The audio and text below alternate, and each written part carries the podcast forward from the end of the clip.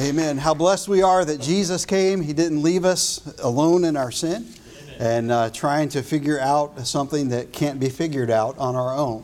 And uh, He did what only He can do, and we worship and praise Him for it. If you have your Bibles this morning, let's turn to Matthew chapter number 1. The Gospel of Matthew chapter number 1. We'll begin here in verse number 18.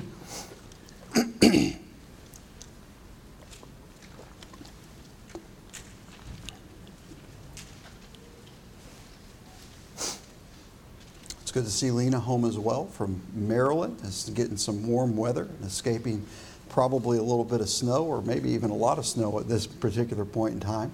And uh, one of the favorite places that we uh, that we ever lived was in, in up in the mountains of Maryland for our first few years that we were married, and a beautiful part of the country. We loved being able to go to our nation's capital and uh, take in sights and, and scenes and and uh, just to reflect, reflect upon and enjoying the history of our nation. Uh, and that's important for us to do and for us to understand today.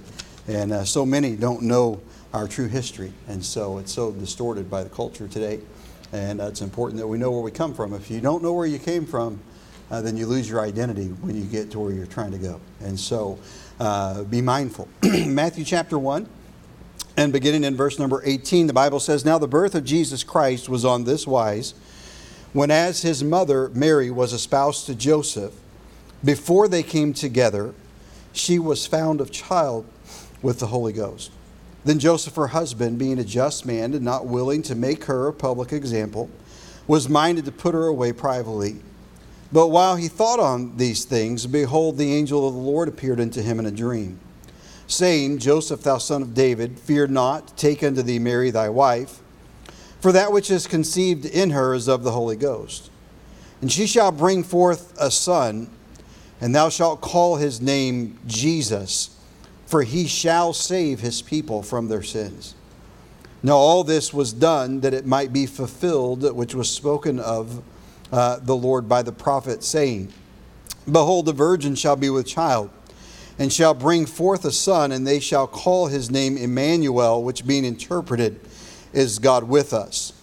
Then Joseph, being raised from sleep, did as the angel of the Lord had bidden him and took unto him his wife, and knew her not till she had brought forth her firstborn son, and called his name Jesus. I want to speak this morning on this week leading into Christmas on this thought the birth of our Savior. Father, thank you for the time that we have together again this morning.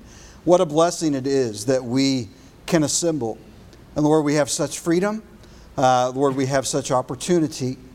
May we not only enjoy it, but may we use it for your honor and glory. Lord, I pray this morning as we open your word that our hearts would be open. Lord, these times uh, that we live in are discouraging at times. They're fraught with, uh, with adversity and animosity many times. Lord, certainly at the very least, we would look at this wonderful time of the year and find often that it's so much busier than the rest of our year. Uh, and Lord, I pray that you'd help us in the midst of the busyness to not forget what we celebrate, who we celebrate, and why we worship. Lord, I pray that you would help us to reflect this morning. May we cast aside our burdens. May we cast aside the clutter that occupies and fills our minds and hearts. May we open ourselves to you. And Lord, may you speak to us as only you can. In Jesus' name, amen. You know, to some today, the birth of Jesus is not something that they look forward to or that they enjoy or celebrate. To some, it is reviled. There are many out there today who condemn what we celebrate during this time of the year. I even heard this year, I think uh, it's not uncommon.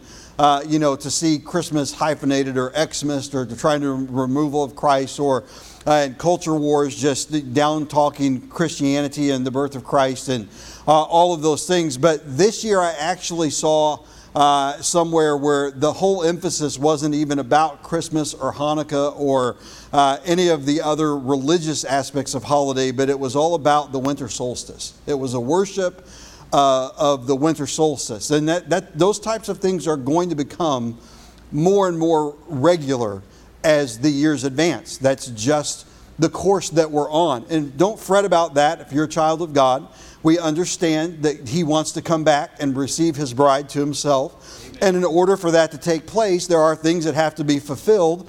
Uh, and uh, really, uh, a lot of times we look and we look at the, the, the way that things are going to get more difficult and think, I don't want to live through that, but yet at the same time, what an exciting time to live. Uh, to see Scripture come alive and to be fulfilled and to be a part of that uh, and to know that God is at work. And no matter what goes on in the world around us, we can all rest assured that God is in control and God is working to achieve His will and His purpose in His creation and in the individual lives of those uh, that are searching for Him and that put their trust in Him. But the reality is this morning is that not everyone is excited about Christmas. I love Christmas. I love it. It's my favorite time of the year. I look forward with great anticipation to uh, the fall. Uh, and so I used to get to look forward to that anticipation about the early part of September. Uh, and then the Lord moved us from uh, Maryland and the Chicago and Maryland down into Tennessee. And uh, we got to start looking forward to that about the end of September. Uh, now we look forward to that hopefully next month or so. and so we'll get some cooler weather. and so I know it's just kind of up and down. And so we've had a little bit. And, but praise the Lord, I love the, the season changes. I love the time of the year. Uh, and I think that most people would attest that they do too. We look forward to getting together with friends and family. We look forward to a little bit of extended time uh, away from work at different seasons of uh, these few weeks and this week and next week in particular. Uh, but not everyone shares that love of season. Not everyone shares that love of Christ not everyone appreciates what God has given and done for us. And by the way, uh, that's not just true of those that do not know Christ as their Savior. There are many today that would name Jesus as their Savior that simply do not appreciate in their day to day life what God has given us. And so, as we look at this this morning, uh, I just want to remind us of some things. You know, it's, it's a difficult, uh, I've never been, I love Christmas. I, I don't particularly enjoy holiday preaching not, not other people's preaching, but just the stress and the work and preparation because everyone, face it, every time you come here, you expect to hear something different. And some of you expect to hear something new. And some of you, if you don't hear anything that you've never heard before, just kind of wring your hands up, well, I'm not impressed with that. And so, uh, what's he been up to all week? And so, but then you get to the holidays and you're really kind of laser focused but yet restricted, uh, there's not anything new that I can say this morning uh, that most of you haven't heard before. You know, there's a few people in here that are young enough uh, that I may say something that uh, is a, a, new, a new look at something or a new idea about something, but most of us in here are old enough uh, that I, you know, unless I start making things up, I'm not going to be able to come up with anything new. I quit trying to do that a long time ago. I, I find that most of us, what we really need is not something new because we're not living what we already know. We just need to be reminded of what we know, and we need to be shown and, and encouraged to put what we know into practice that God might be able to uh, reveal to us some of those you know, new things that we want to see. And we'll look at the scripture in a little bit. But if you want to get to a place where God is revealing to you and the Holy Spirit is revealing to you the deep things of God, then we've got to act upon what we already know now. Uh, and so, as we look this morning, I, I'm not uh, attempting in any way to do anything other than just remind us really of the obvious. Uh, to just look at some things that, uh, that we should be uh, mindful of uh, as we go through this season, season of the year. You know, to some, Christmas is just a waste. To others, it's a great holiday, but they don't practice anything about Christ in it. They just enjoy the, the gatherings and uh, the parties, the, the celebrating of a new year coming on, uh, and they just, all they know is just a secular spin on uh, the holidays. We're, we don't suffer from that. We know the real reason of Christmas. We know the real Savior. We know what He came to do. We know what's possible when God works in our life. And so, uh, as we look at this, this should be in the life of every Christian the most sacred time of the year. So, Pastor, what about, what about Easter? What about the crucifixion and the resurrection? And, and that's wonderful. And we get excited about that. But we don't decorate our house for a month and a half for that. We decorate our house for a month and a half. If you're Miss Joanna, you decorate in July for Christmas and December.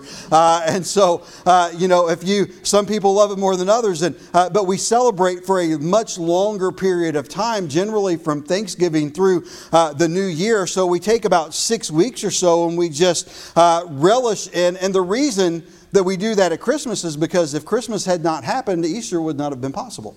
Amen. Hey, he had to get here before he could die for us. He had to walk amongst us before he could be tempted uh, with the temptations, our temptations, and the feelings of our infirmities as we are.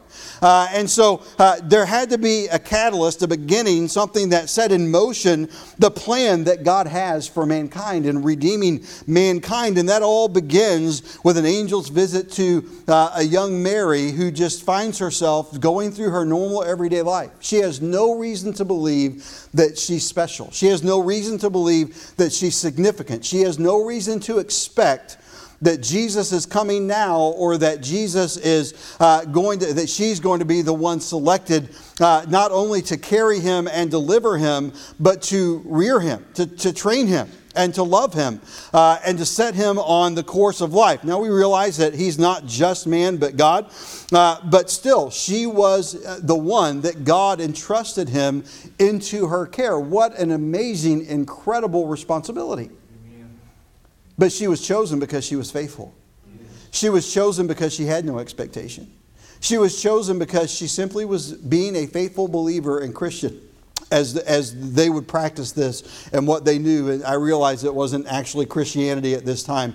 Uh, but she was practicing her faith faithfully the best way that she knew how, sincerely serving God, making sacrifices, and not just being a hearer, but a doer of the word. And God, because of that, selected her. It is a special time of year. We find us uh, as Christians that this should be a time of the year that we come and rejoice. This shouldn't be a time, and I, and I understand too that, that holiday seasons are particularly depressing for some.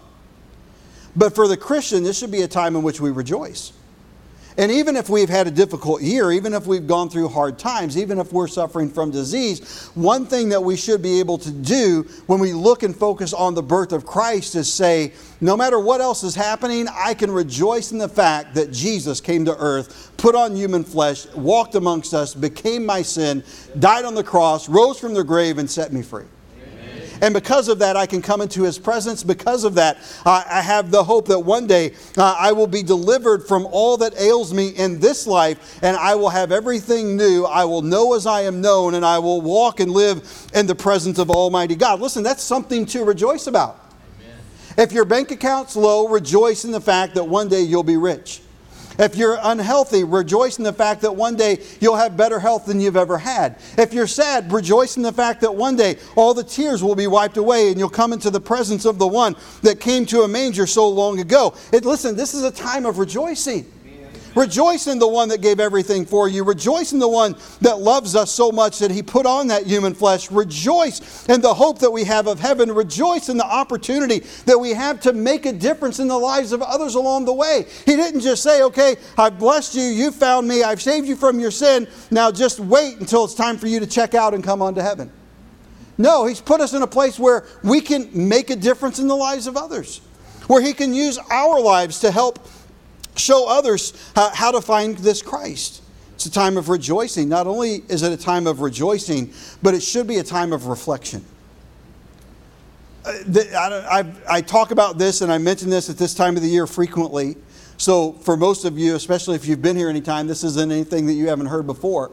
But uh, there's just something about this time of the year that makes me uh, automatically go into a mode of reflection and renewal.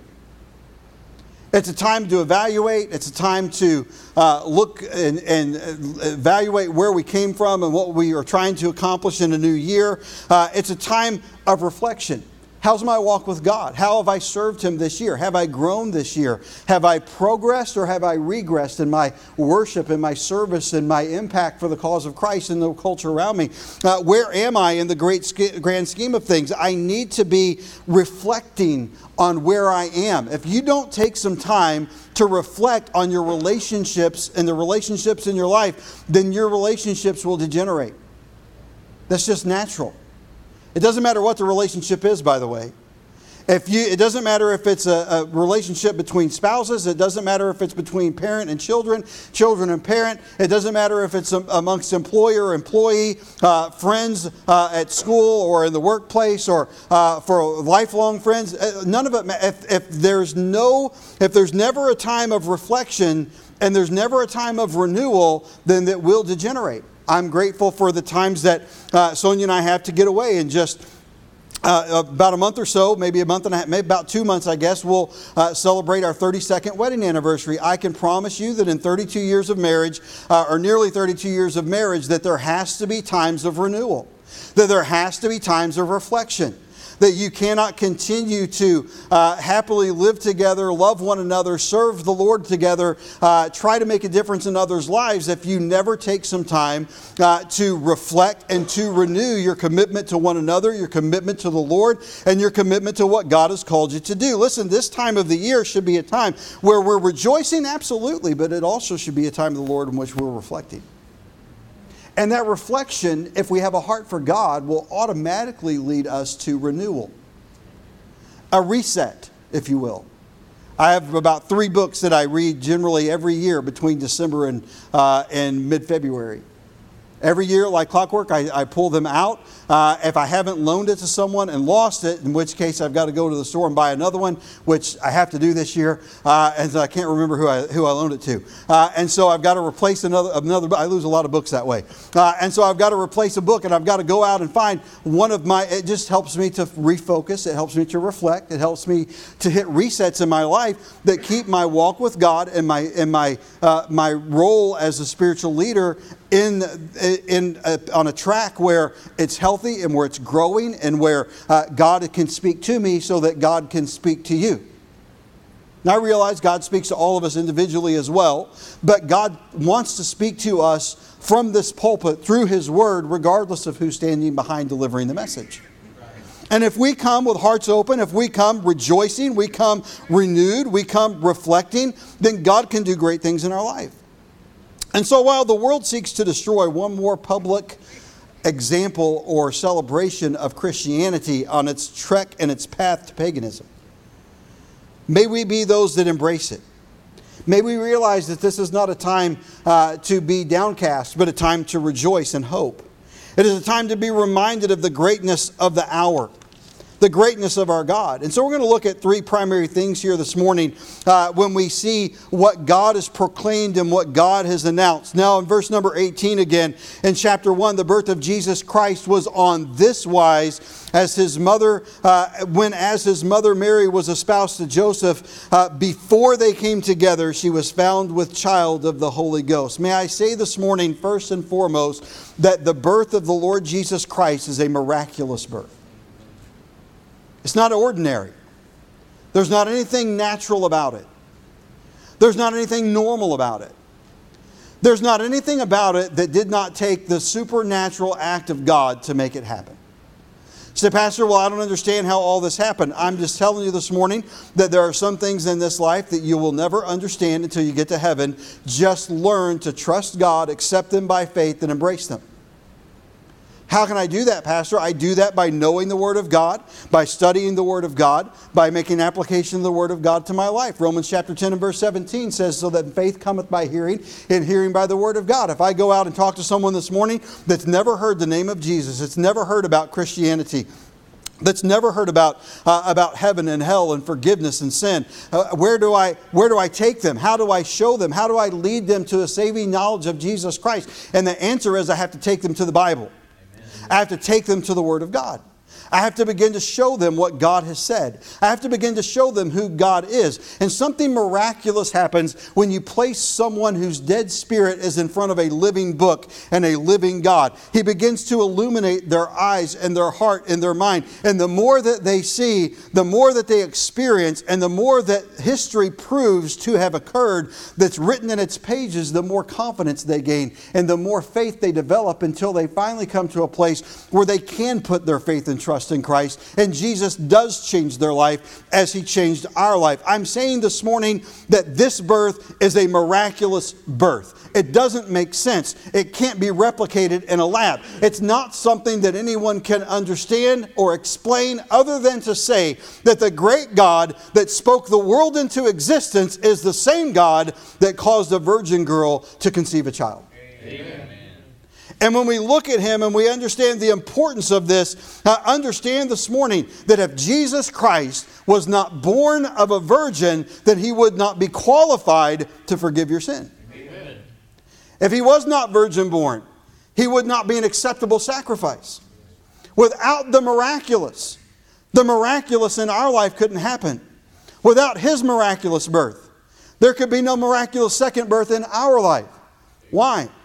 Because spiritually, when we look and biblically, as we look, what we see is that God has set forth in His Word that this is the way that things are going to be. In Isaiah chapter number 7 and verse number 14, the Bible says, Therefore the Lord Himself shall give you a sign. Behold, a virgin shall conceive and bear a son, and shall call his name Emmanuel. Again, God being with us in chapter 9 of Isaiah, in verse number 6, he tells them more about him in this great prophecy when he says, For unto us a child is born, unto us a son is given, and the government shall be upon his shoulder, and his name shall be called Counselor, uh, shall, shall be called Wonderful, Counselor, the Mighty God, the Everlasting Father, the Prince of Peace. He's not just a baby that was born miraculously. He is God incarnate, come to earth to walk amongst us, to bear our sin, and to pay our debt, and that He might raise from the grave, that He might set our souls at liberty.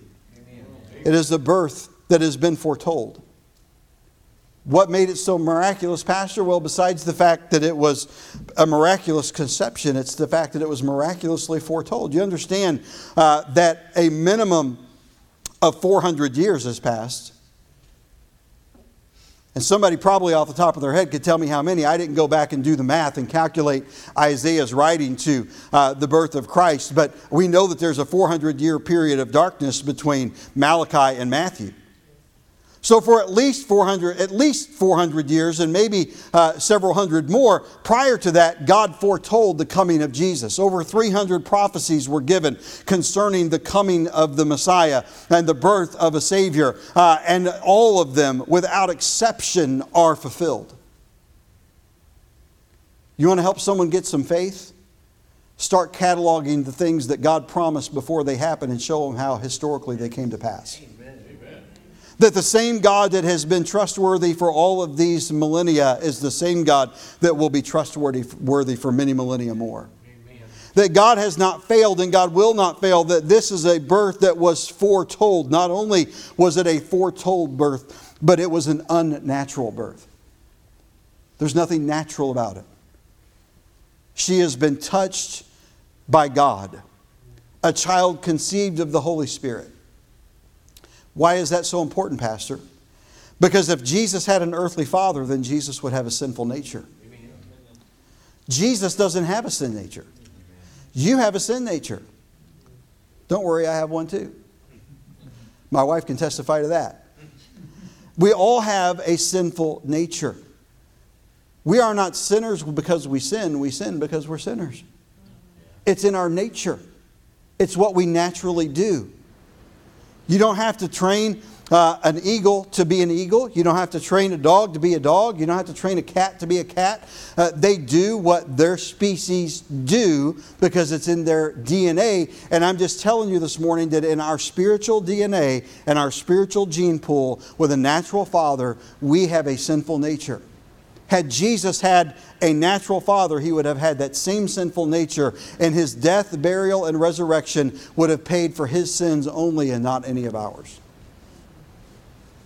What we come to understand this morning is that this birth had to be miraculous, but it also is a picture of the miraculous birth that's required uh, to bring us into the family of God. Don't listen to the world when they tell you that everybody out there is a child of God, that we're all God's children. We're not all God's children. The world is not all God's children, the world is all of God's creation. And He loves everyone in the world. but not everyone in his child. Child, uh, childship or sonhood, sonship is a, is a position. And that position has to change. I have to go from being created to born. Nicodemus was told as he asked in John chapter 3, What must I do to have eternal life? And Jesus said, You must be born again. And he said, Wait a minute, how, you expect me to go back into my mother's womb? Those of you that know our oldest son David and my wife that sang this morning, figure that make that work. He's six foot five, she's four foot eleven. Time's not going backwards. Some things just don't work. But we must be born again. So, what did he mean? He meant that I must place my faith and trust in Jesus Christ. And the moment that I do, there is a miraculous birth that takes place in which I become not a creation of God, but a son of God. Amen. The beauty of that is that it makes me his son. What it demonstrates to me is that I can't be baptized to be saved on my way to heaven. I can't do enough good deeds to get to heaven. Uh, I can't, uh, I can't uh, you know, walk on water, perform miracles, uh, turn over enough new leaves uh, to do anything on my own to get to heaven. It's impossible for you and for me to do anything of our own accord that will cause our sins to be forgiven and for our position to be worthy of coming into the presence of an Almighty God. Right. But Jesus, when Jesus came miraculously, he showed an unnatural birth. And I'm saying this morning that when God's grace found you, and when God's grace found me, and when the love of God reached out to me, and when He convinced me of the truth of His Word and the power of His love, when He convicted me of my sin, and I turned to Him and placed my faith in that grace, that God, by His grace, saved me through my faith. And at that moment, I was born into the family of God. No one can ever change that. you can do a lot of things that might cause your mom and dad to say, I'm done with you. You could cause so much hurt in your family that they might say, You're no longer my child. You could get go on a murder spree, be put in prison, and live out your life there executed and they could say i no longer acknowledge you as my child. But the fact of the matter is is that their blood is in your veins and no matter what you do or where you go or how corrupt you become or how evil you become you're still their child. Why? Because you were born to them.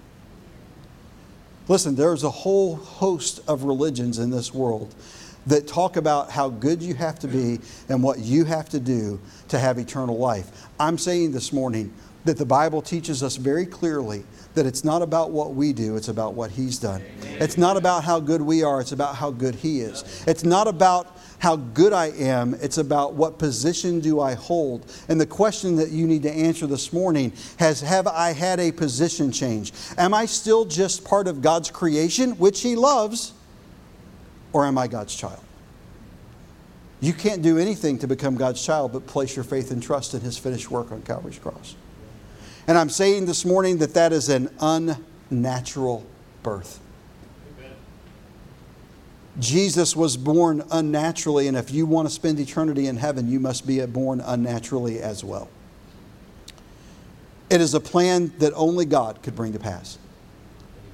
No one else could do this. No one else could dream this up. No one else has the power to act upon it. No one has, else has the power to speak to the heart of man or to change a life. And so we see that there are two things here primarily that are accomplished in his unnatural birth. The one is that it proves his deity. How does Jesus have this power? How is it that Jesus can do these things? It's because Jesus is God. In the beginning was the Word, and the Word was with God, and the Word was God in John 1 1. He is God. And when we look at Jesus, we understand that his unnatural birth proves his deity and also it validates his plan. He's given this plan. And listen, if they had followed the plan, if they knew the Word of God the way that they believed that they knew the Word of God, and if they would have dismissed their prejudices and their preconceived ideas and looked at Jesus and studied where he came from instead of just saying uh, he's just some prophet out there and actually compared his life to the scriptures as the apostle paul does from them and uh, for them and other places of the new testament they would understand that it was prophesied that he must be born in bethlehem that it was prophesied that he would come out of egypt that it was prophesied that he would be from nazareth. All of those things are prophesied and they look at jesus and they say well he's just from nazareth. But he was born in bethlehem but when Herod, uh, when Herod threatened, he left that they, Joseph and Mary had to leave uh, Israel and take refuge in Egypt. And we could go over item after item, list after list, uh, prophecy after prophecy that was given to prove the deity of Christ and the plan of God, and they're all fulfilled without exception. God has a plan, and not only did God have a plan for the life of the Lord Jesus Christ, my friends, but God has a plan for you too. When we look and we understand that this is birth is a miraculous birth, we understand that it was foretold, that it was unnatural, and in being unnatural, it proved his deity, and it showed us and validated the plan that God has to reconcile mankind to himself. Secondly, we see not only is this a miraculous birth, but it's a marvelous birth and we look and we uh, understand, and, uh, and we've spent a lot of time this Christmas season, in Luke chapter 2 already, uh, but it, it lays it out so well here in Luke chapter 2 and verse, uh, and verse 9. And lo, the angel of the Lord came upon them, speaking of the shepherds and abiding in their field. Uh, and the glory of the Lord shone round about them, and they were sore afraid. And the angel said unto them, Fear not, for behold, I bring you good tidings of great joy, which shall be to all people. For unto you is born this day in the city of David a Savior Savior, which is called Christ the Lord. Listen, this is a marvelous birth. What's marvelous about it, Pastor? Well, the announcement's pretty marvelous. In Luke chapter 1 and verses 26 through 33, the angel comes to Mary. And he tells Mary that she is favored among women and that she is going to bear the Son of God and that he is going to save his people from their sins. Listen, uh, it is a marvelous announcement to Mary in, uh, in Luke chapter 1 and verses 26 through 33. It's also a marvelous announcement to Joseph, as we saw in our text this morning in Matthew chapter 1 and verses 18 through 25. I don't know how you would respond if an angel came to you and said, Hey, uh, your, uh, your, enga- your wife that you're betrothed, engaged to, that you're already in a legal contract for marriage to, is with child. But that's okay because She's not been untrue or unfaithful to you in any way. She's been chosen by God. Believe that if you're Joseph. But yet the angel came. And Joseph believed. Joseph had faith. Joseph had confidence. Joseph was willing to make the sacrifice. You think about the sacrifice that Joseph had to make. We don't know how Joseph's life ended. We don't know when Joseph's life ended. We know that he lived at least 13 years because he was with, uh, with them and with Jesus and Mary when they came out, whenever Jesus stayed behind. But beyond that, somewhere between then and presumably Calvary, he went home.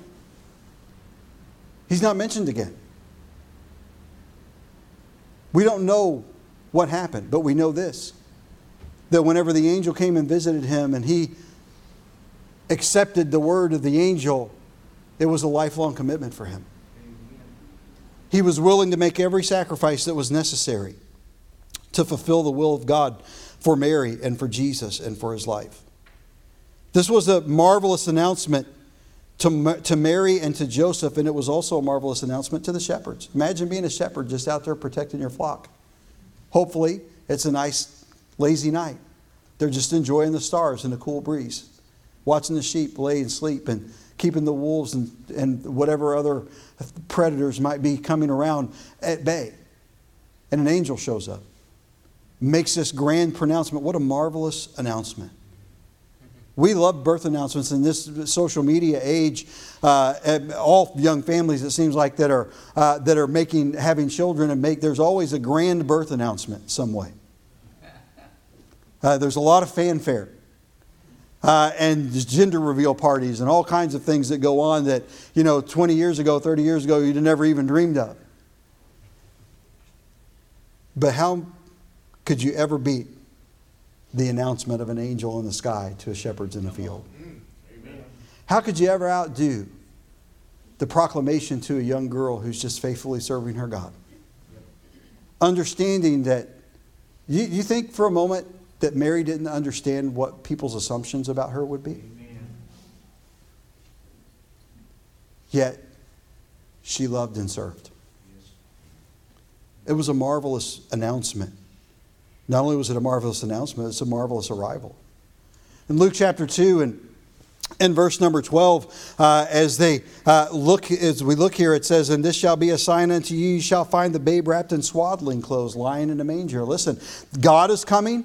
The King of heaven is coming. The promised Messiah is coming. Uh, let's go to the palace and find him. Let's go to the grandest hotel in the city and find him. Let's go where the crowd's at. Surely they've amassed to welcome and greet him. Watch nations today that still have monarchies as a form of government, whether it's legitimate or whether it's just ceremonial, uh, and, and look at the fanfare when a new royal child is born. Let's just follow the crowd and we'll find Jesus. No, there was no fanfare. There was just God in the form of an infant, lying in a feed trough, wrapped in grave clothes showing the humility that he would live with, the humility he expects us to live with, the sacrifices that he was willing to make, the extraordinary lengths to which he was willing to go to save his people from their sins. To show that as he was humbly born, he would be shamefully executed, but he would be gloriously resurrected. And we look at this marvelous announcement and his marvelous arrival, we also see that there was a marvelous reception. He didn't just get greeted by the shepherds and he didn't just get greeted by the animals in the stable. He didn't just get greeted by his, by his mom and dad. He got greeted by the angels. He got greeted by those shepherds. He got greeted by wise men that traveled from afar that understood more than those that grew up around him and understood their beliefs and their, and their scripture more than they had more faith than the people of God had. There was a marvelous announcement, a marvelous arrival, a marvelous reception in his birth. And we see finally this morning that it also was not only a miraculous birth and a marvelous birth, but it's a mysterious birth. Listen, how could you be any more mysterious? Here are two people espoused to be married, betrothed to be married to one another. They've never physically been together, but yet she's with child of God. And he's staying with her. And they're rejoicing. And they're accepting what God has chosen for them. And the mystery that unfolded of how God would reach out to those that were lost in their sin and would draw them to Himself. It's a mysterious birth, and we see uh, that mystery in Matthew chapter 1 and verse 21. He says, And she shall bring forth a son, and thou shalt call his name Jesus, for he shall save his people from his sins. How is he going to do that? Well, it was foretold, but it still had to be executed. The mystery of his path. It's a mysterious path one that would, as God, live under the authority of human parents, one that, as God, uh, would sit as a teenager uh, and uh, amaze his teachers. Those one who, as God, would, uh, would walk in the filth of this world and would be tempted by the God of this world and would be, uh, would be falsely accused and would be betrayed and would be, uh, would be treated uh, horrifically and beaten and then uh, put upon a cross and died and, and crucified in shame only to be risen from that grave. It's a mysterious path. Listen, the, his path is a mysterious path. Not only that, but the Word of God is mysterious. There are so much that we can look, there's so much that we can look at and see, yes, this is what God said, and yes, this is the fulfillment of it, and yes, this is what God has promised, but how it will be fulfilled and when it will be fulfilled is still a mystery. And the greatest mystery of all is how God could take the Jews and God could take the Gentiles and God could mend what was broken between them and He could bring them together in the Lord Jesus Christ and He could forgive their sin and He could bind them into one church to serve Him and to glorify Him. It's, a, it's a, the mystery of His Word and how God works. The mystery of his plan for you and me. 1 Corinthians chapter number 2 speaks of it in the beginning of verse 7 when it says, But we speak the wisdom of God in a mystery, even the hidden wisdom which God ordained before the world into our glory, which none of the princes of this world knew. For had they known it, they would not have crucified the Lord of glory. But it was God's will that he be, it was God's plan for his crucifixion, it was God's plan for our redemption. But as it is written, eye hath not seen, nor ear heard, nor have entered into the heart of man the things which God hath prepared for them that love him. But God hath revealed them unto us by his Spirit. For the Spirit searcheth all things, yea, the deep things of God. So many Christians never understand or never are enlightened to the deep things of God because they never embrace the mystery of God's Word. And they never interact in the mystery of God's love. And they never embrace the working of the Holy Spirit of God in our lives. And we simply absorb the Word of God, but we never enact the Word of God in our lives. We don't want to stop and take responsibility for our sin. It's easier to blame others, it's, it's too hard uh, to let God change our lives. We expect everyone else around us to change change. And the reality is, is that this birth of Christ is a mysterious birth. His path was mysterious. His word is mysterious. His plan for our lives is mysterious. How could God use us? You stop and you think about it, however many 7 billion, 8 billion people are on the earth right now, how consequential could one life be? The billions that have been conceived since the Garden of Eden, how consequential could one life be? Yet the Bible gives us many accountings. History gives us many accountings of the significance of one soul. I'm saying this morning that I look at myself and I think, God, how in the world, would, why would you ever waste your time? And therein lies the mystery. Don't try to understand it, just embrace it. Amen. Embrace His love, embrace His plan. But, but, Pastor, I have to understand before I can. No, you don't have to understand. You have to walk by faith and not by sight. Amen. We have to live the plan out that God has given us. There's the mystery of things to come. Listen, there are things coming that frighten a lot of people. Uh, there are a lot of times that I get frustrated. i honestly, I haven't watched the news since the election. And I'm pretty much a news junkie. There, there are a lot of things that we look at in life, but I'm not fretting about anything. Why? Because God's in control. And I understand fully that in order for God's will to be carried out, things have to get a whole lot worse than they are now. And if God chooses for me to live through that, then God will give me the grace to endure it. And what a special blessing from God to be given such a measure of grace. What a mystery to watch the things of God, the promises of God, uh, the fulfillment of God's plan for this earth and the coming of a new Jerusalem and a new heaven and the, uh, the being together for all of eternity in His presence, for all of that to come together. What wonderful mysteries are given to us in God's Word and in His Spirit. Listen, the birth of Jesus is a mysterious birth. The birth of Jesus was a marvelous birth, and the birth of Jesus was a miraculous birth. And there is no day quite like the beginning of the life of our Savior on this earth. May we this morning stop and rejoice in the amazing truth that Jesus came, virgin born, to seek and to save that which was lost. That's you, that's me. He sought us out. Embrace this morning the opportunity to reflect on what that means, to reflect on the possibilities of God using your life, to reflect upon the possibilities of blessing and power, and then renew your commitment to Him, renew your faith in Him, renew your trust in Him, renew your resolve to let God use you to make a difference in someone else's life. When we do that, we truly celebrate the birth of our Savior. When we do that, we lift up, honor, and worship a babe in a manger. Because we understand today that he's not just a baby in a manger, but he's also the God of heaven. And he grew up and he became a man while never relinquishing his godness. And he took on our sin and he became our sin and he endured God's wrath and he paid the price. And then once everything was paid for, he came and found you and he came and found me. Or he's finding you now. And he's knocking on our heart's door and he's inviting us to come and to embrace all that began on that first Christmas so long ago.